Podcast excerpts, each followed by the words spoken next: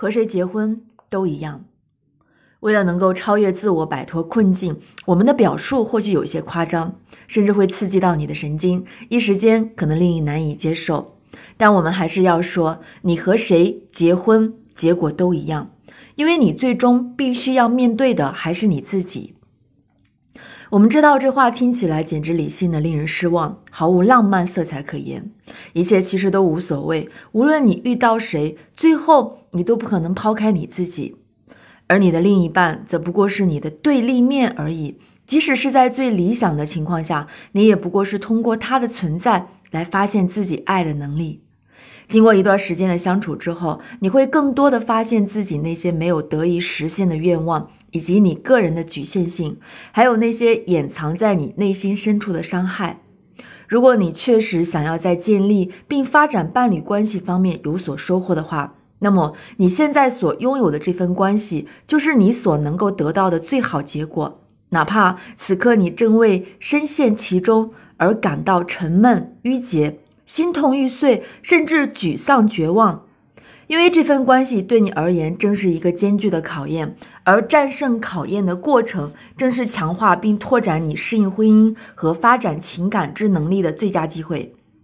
因为你在这份伴侣生活中所集聚起来的冲击力，正好可以积压在你心头的坚冰顽石彻底粉碎，将抑制并扼杀了生活中一切喜悦及快乐的恐惧彻底清除。你所有的紧张与压力都来自于一个唯一的目的：为了真正拥有爱的能力。你一定会觉得我们简直就是在痴人说梦。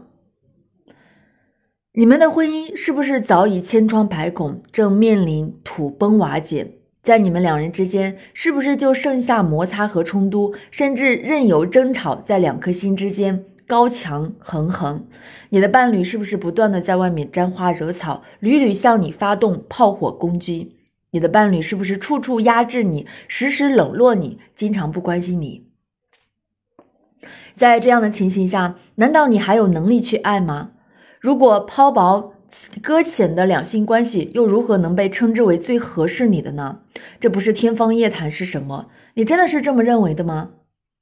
一个具有挑战性的伴侣，正是最理想的陪练。通过它，你恰好可以学习究竟什么是爱，而关系危机则正好可以提供一个绝佳的可能性，并最终令你真正拥有爱的能力，学会在更深的层面接近另一个人。从而获得生命的动力。其实，伴侣关系陷入危机的时机，正是你可以加深对自己认识的最好时机。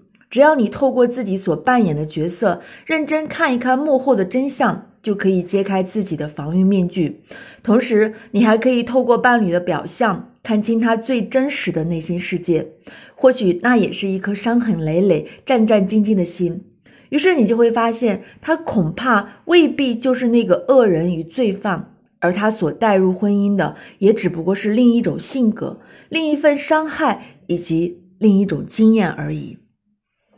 从另一个角度来说，这一切都可能会将你的生活引向一条意想不到的全新的地平线。正是这种相互作用和相互营养影响的过程，才称得上是一次充满奇遇的冒险之旅。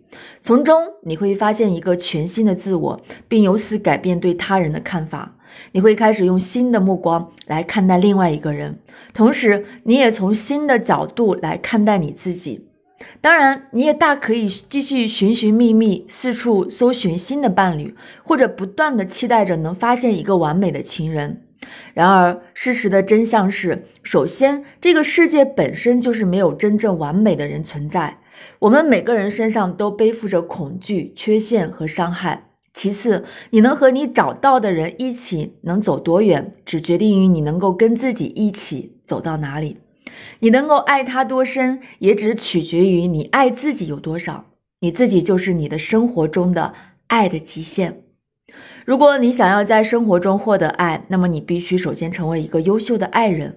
我们要赋予这样的爱人一个全新的意义，不再是那个一心只渴望俘虏梦中情人与理想婚姻的人，而是一个让爱来战胜自己内心的恐惧，用爱来消除自我防御机制的人。